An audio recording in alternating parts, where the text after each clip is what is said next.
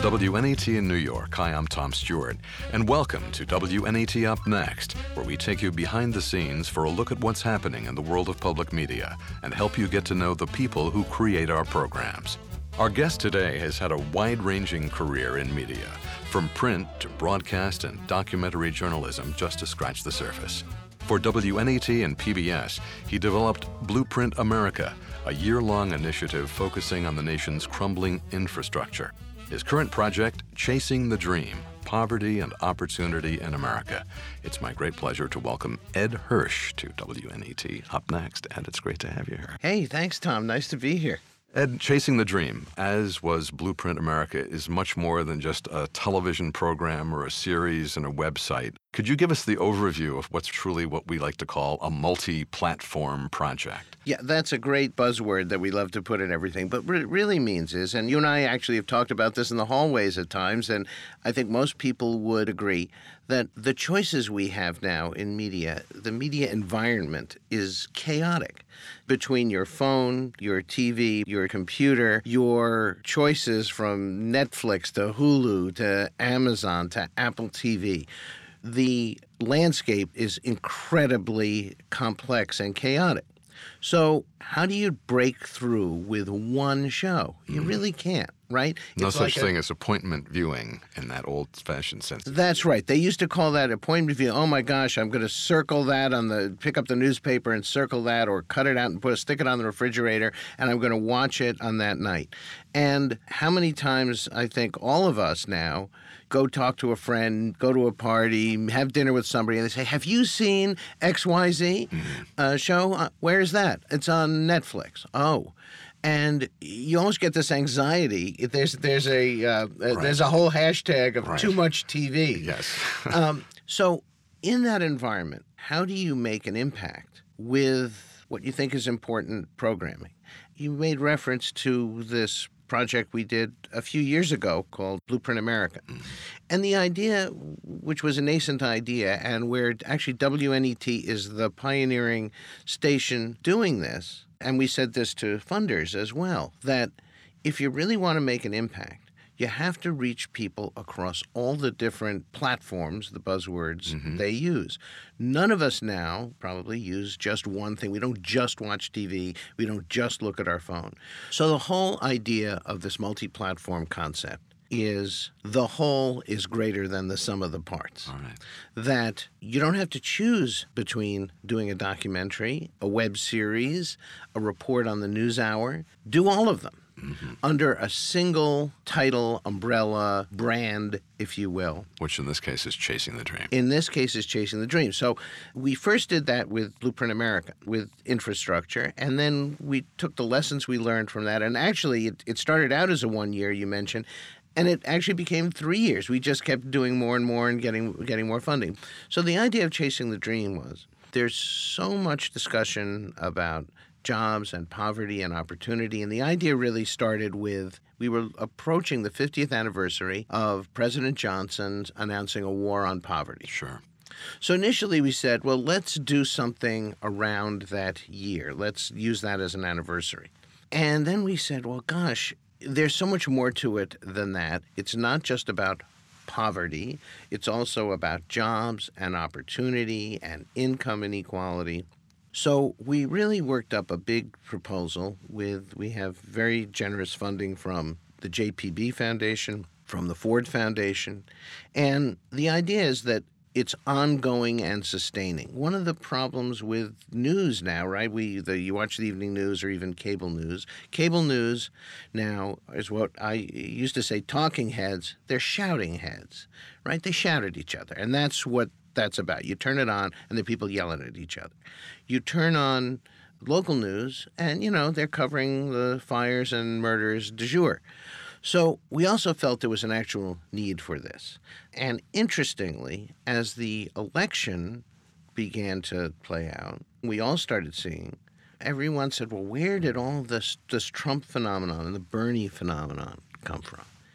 It came from, and as we read about now, voters angry about economic opportunity, about jobs, that the recovery the economic recovery happened and they weren't part of it. Yes. And so all of a sudden, the Chasing the Dream initiative on poverty and opportunity is right down the fairway of What's happening of what's right happening. now? So we are a little less than two years into this project, and this is the multi platform part. We have produced over 100 reports, some for our local Metro Focus show, some for Long Island Business Report, for the News Hour, for the News Hour weekend.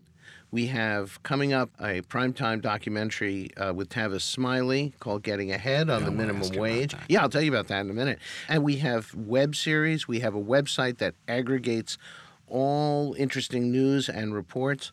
We have thousands of Facebook followers who are sharing, commenting, uh, with whom we communicate every day. We send them notes and stories that are in the news about poverty and opportunity. So we feel like we've really finally figured out this sort of complex How to web of cover things. how to cover this in, in such a in such a broad way. We also set up a system of station grants to other PBS member stations. I wanted to know about those, those partnerships all around the country. Then Yeah, and my hat is off to our fearless leader Neal Shapiro, who's who you know who as a member of the PBS board and as a, as the president of the station, you know, is out talking to other uh, member stations all the time, and he says, you know, all these stations a are interested in subjects like these. Some of them don't have the resources and the production infrastructure that a WNET or WLIW or an NJTV have, and yet they really want to do something. So, what we should figure out a way to do is to take some of this funding that we've gotten and help them produce localized content in their area that is relevant to this, and we'll give them some funding. They can use our logo and our graphics, which we've already developed. And when it's done, we'll share it through our website with the world. And we had 10 stations in the first round. They loved it, and they produced everything because in you know many places, the uh, member stations are tied to radio stations. So we had radio pieces that were produced. We had blogs and written material. That we've had local talk shows that were produced. Some people have gone out in the field, and they're terrific. All really have the flavor and the expertise of these member stations. And the great thing is we get to share them with everyone. And it, it has really worked out very well.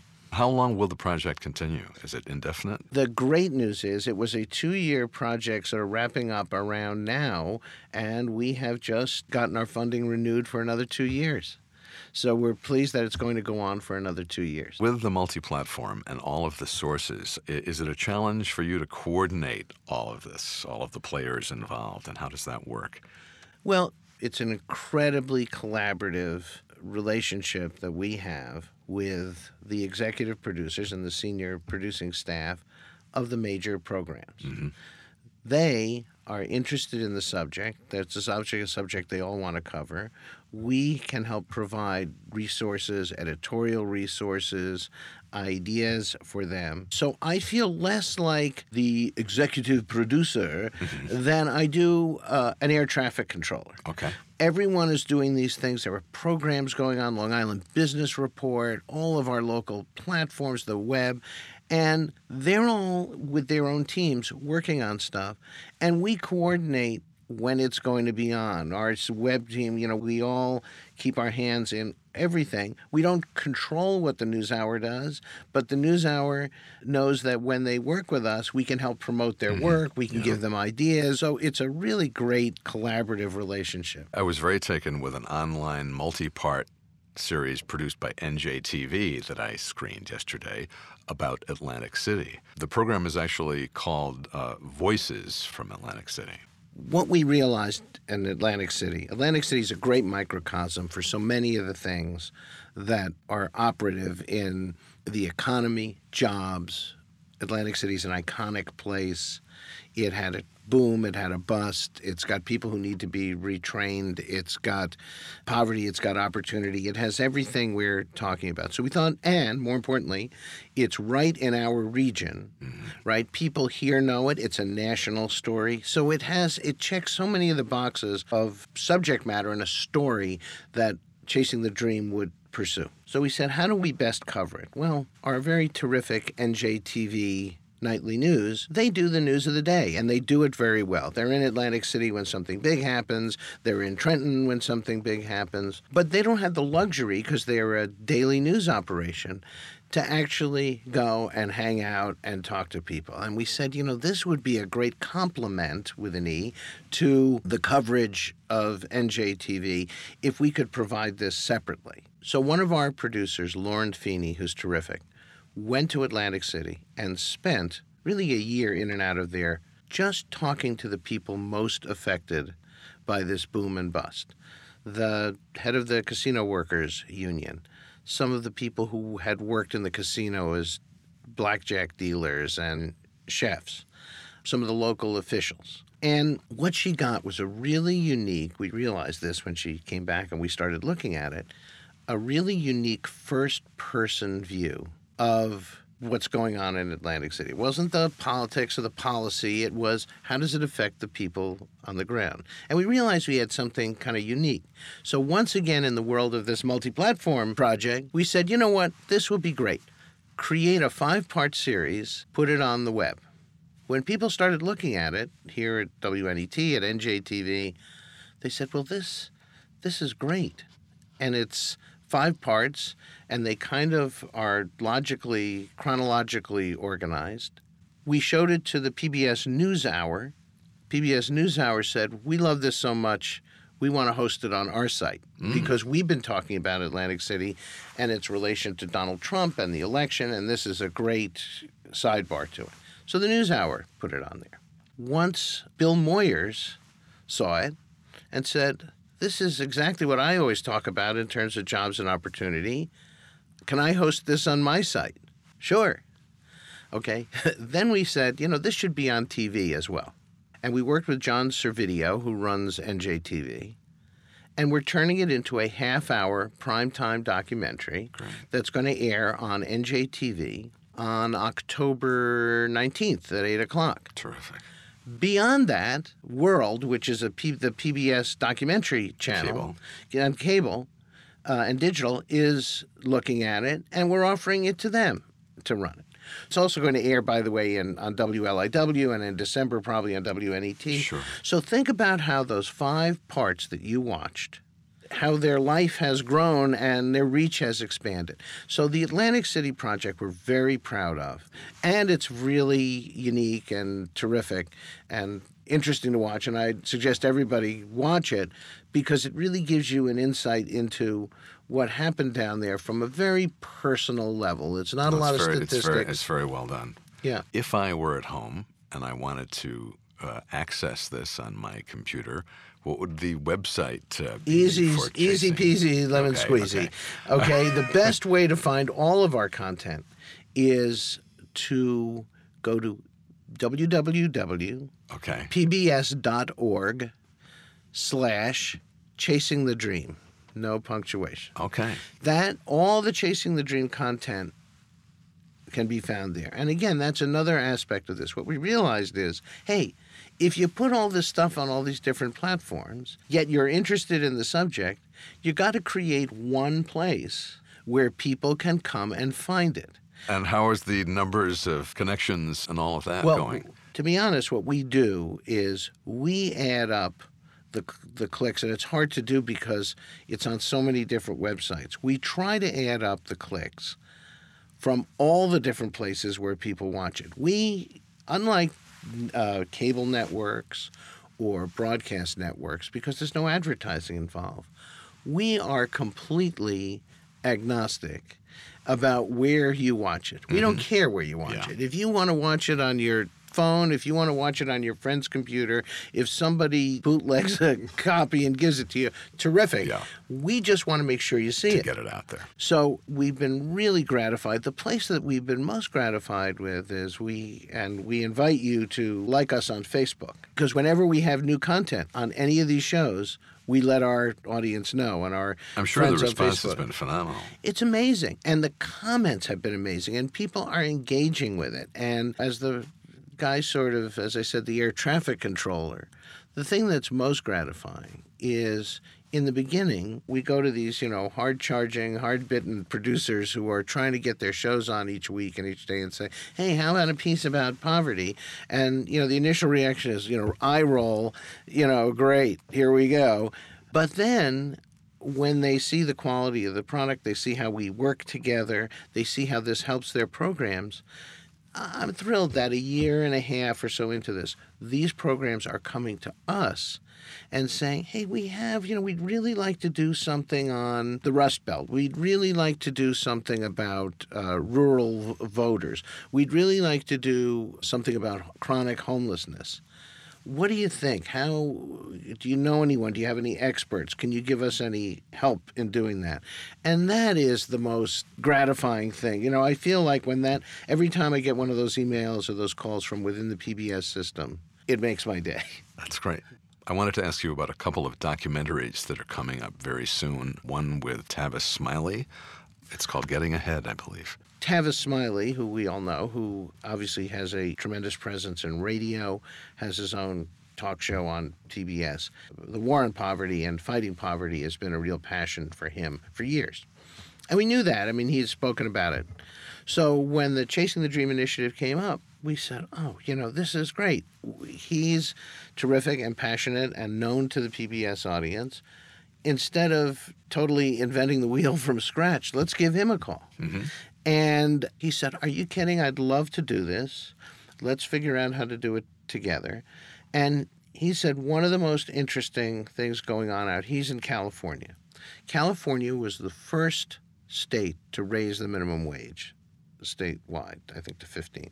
So, with so much of that as a backdrop now for conversations going on about other states, why not take California and use that as a microcosm for the rest of the country? So he and a team went around Northern California and talked, really looked at the impact on small business. And you know he's so personable and you know easy to talk to. So he essentially went out and just talked to people. So he got some really great, sort of up close and personal views on how this affects businesses and wage earners. And he's put that into a one hour documentary that's going to air on October 7th at 9 o'clock. And following that, It's amazing, uh, is yes. another uh, Chasing the Dream effort, a film by Roger Weisberg called Dream On. Can you talk about that one? Yeah. So Roger, again, another independent filmmaker who has produced a lot of stuff in the area of jobs and opportunity. He somehow met John Fugelsang, a very pointed, uh, Mm-hmm. Smart comic, yeah. but, but who talks a lot about you know current events and things like that. He had always had this idea of retracing Tocqueville's trip around the U.S. You know that famous, the famous Mm-hmm. Democracy. so Democracy by Tocqueville- Alexis de uh, Alexis de Tocqueville, and trying to retrace that, to try to find out is the American dream still alive? You know, Tocqueville wrote about this idea of things that were uniquely American and that American can do spirit. And with the recession and some people not bouncing back from the recession, sort of disaffection in, in, in the country, his idea was to go around and just listen to people. And he teamed up with Roger, and they have a very compelling, funny at times, but also quite touching documentary, an economic road trip, if you will. Okay. So the idea that there's a we have sort of a double feature from Chasing the uh, Dream, Chasing Friday the Dream night, October 7th. on October 7th, and they're both very different, uh, but I think they both will have impact. Ed, you've had a wonderful career in all areas, which we just alluded to when you were introduced. What distinguishes working in, uh, in public media from commercial television and the cable world? That's a really good question. I think that commercial television, cable, and broadcast, they are sort of traditional businesses. They're not, contrary to how they're portrayed sometimes, I don't think that I've never worked anywhere where someone has tried to influence the content to help an advertiser mm. or to, you know, silence a great story. But they are in the audience business and they live and die by ratings. They have to. And even though they sometimes will tithe certain times and certain programs in the public interest, and I think they all do. Every cable channel, every broadcast network, they're not so venal that saying, you know, how, how do you get the ratings up of this? But overall, they are very focused on their own platform because that's how they make money. And they are very possessive about those. Sure, things. because that's the only way they make money. If a program on a cable channel is put on the web for free, the cable channel can't make any money from that. If a program on ABC or NBC or CBS just comes to you free without commercials and also doesn't get ratings when it's on TV, it doesn't really have a future. What I think is amazing about public media is this notion of community impact, the notion that as we said, nobody really cares how you watch our program and if, you know, that buzzword of business, how it's monetized. They just want you to watch it. Yeah. And I think that that's what's so exciting. What's your greatest satisfaction about this work, personally? I think the greatest satisfaction for me is when I can go to my computer or turn on my TV and see that Chasing the Dream logo in 53 different places, knowing that we have had an impact and our reporting is being seen in all these places. The more, the merrier. When I see that, that's when I say, you know, I can go home early now. and Ed, I know one of your other hats is also as a teacher. What advice do you give for uh, young people who want to pursue careers in media? Yeah, I'm on the graduate faculty at the Newhouse School at Syracuse. And what I think is that the big advice I always give is to be flexible. That, you know, I used to say when I worked in cable, that people would say to me, "Well, what you know, what's your career path, or how did you decide what to do?" I said, "When I was in graduate school, cable didn't exist. The networks I worked at didn't exist, and now I'm, I was a senior executive and now a consultant to those places. So what you have to be is flexible, is to know what you're good at, and try to be flexible and look for." Where the opportunities are. Not, you know, Tom, you and I are of a certain age, and many people are. And it's easy to be like a grumpy old guy in the media. it is. It's and we've heard them. You've seen them on talk shows, right? And they all say, "Oh, you know, things aren't as good as they used to be." The Good and old days. The good old days. Well, you know, as one of my friends says, you know, the good old days are filled with flash frames.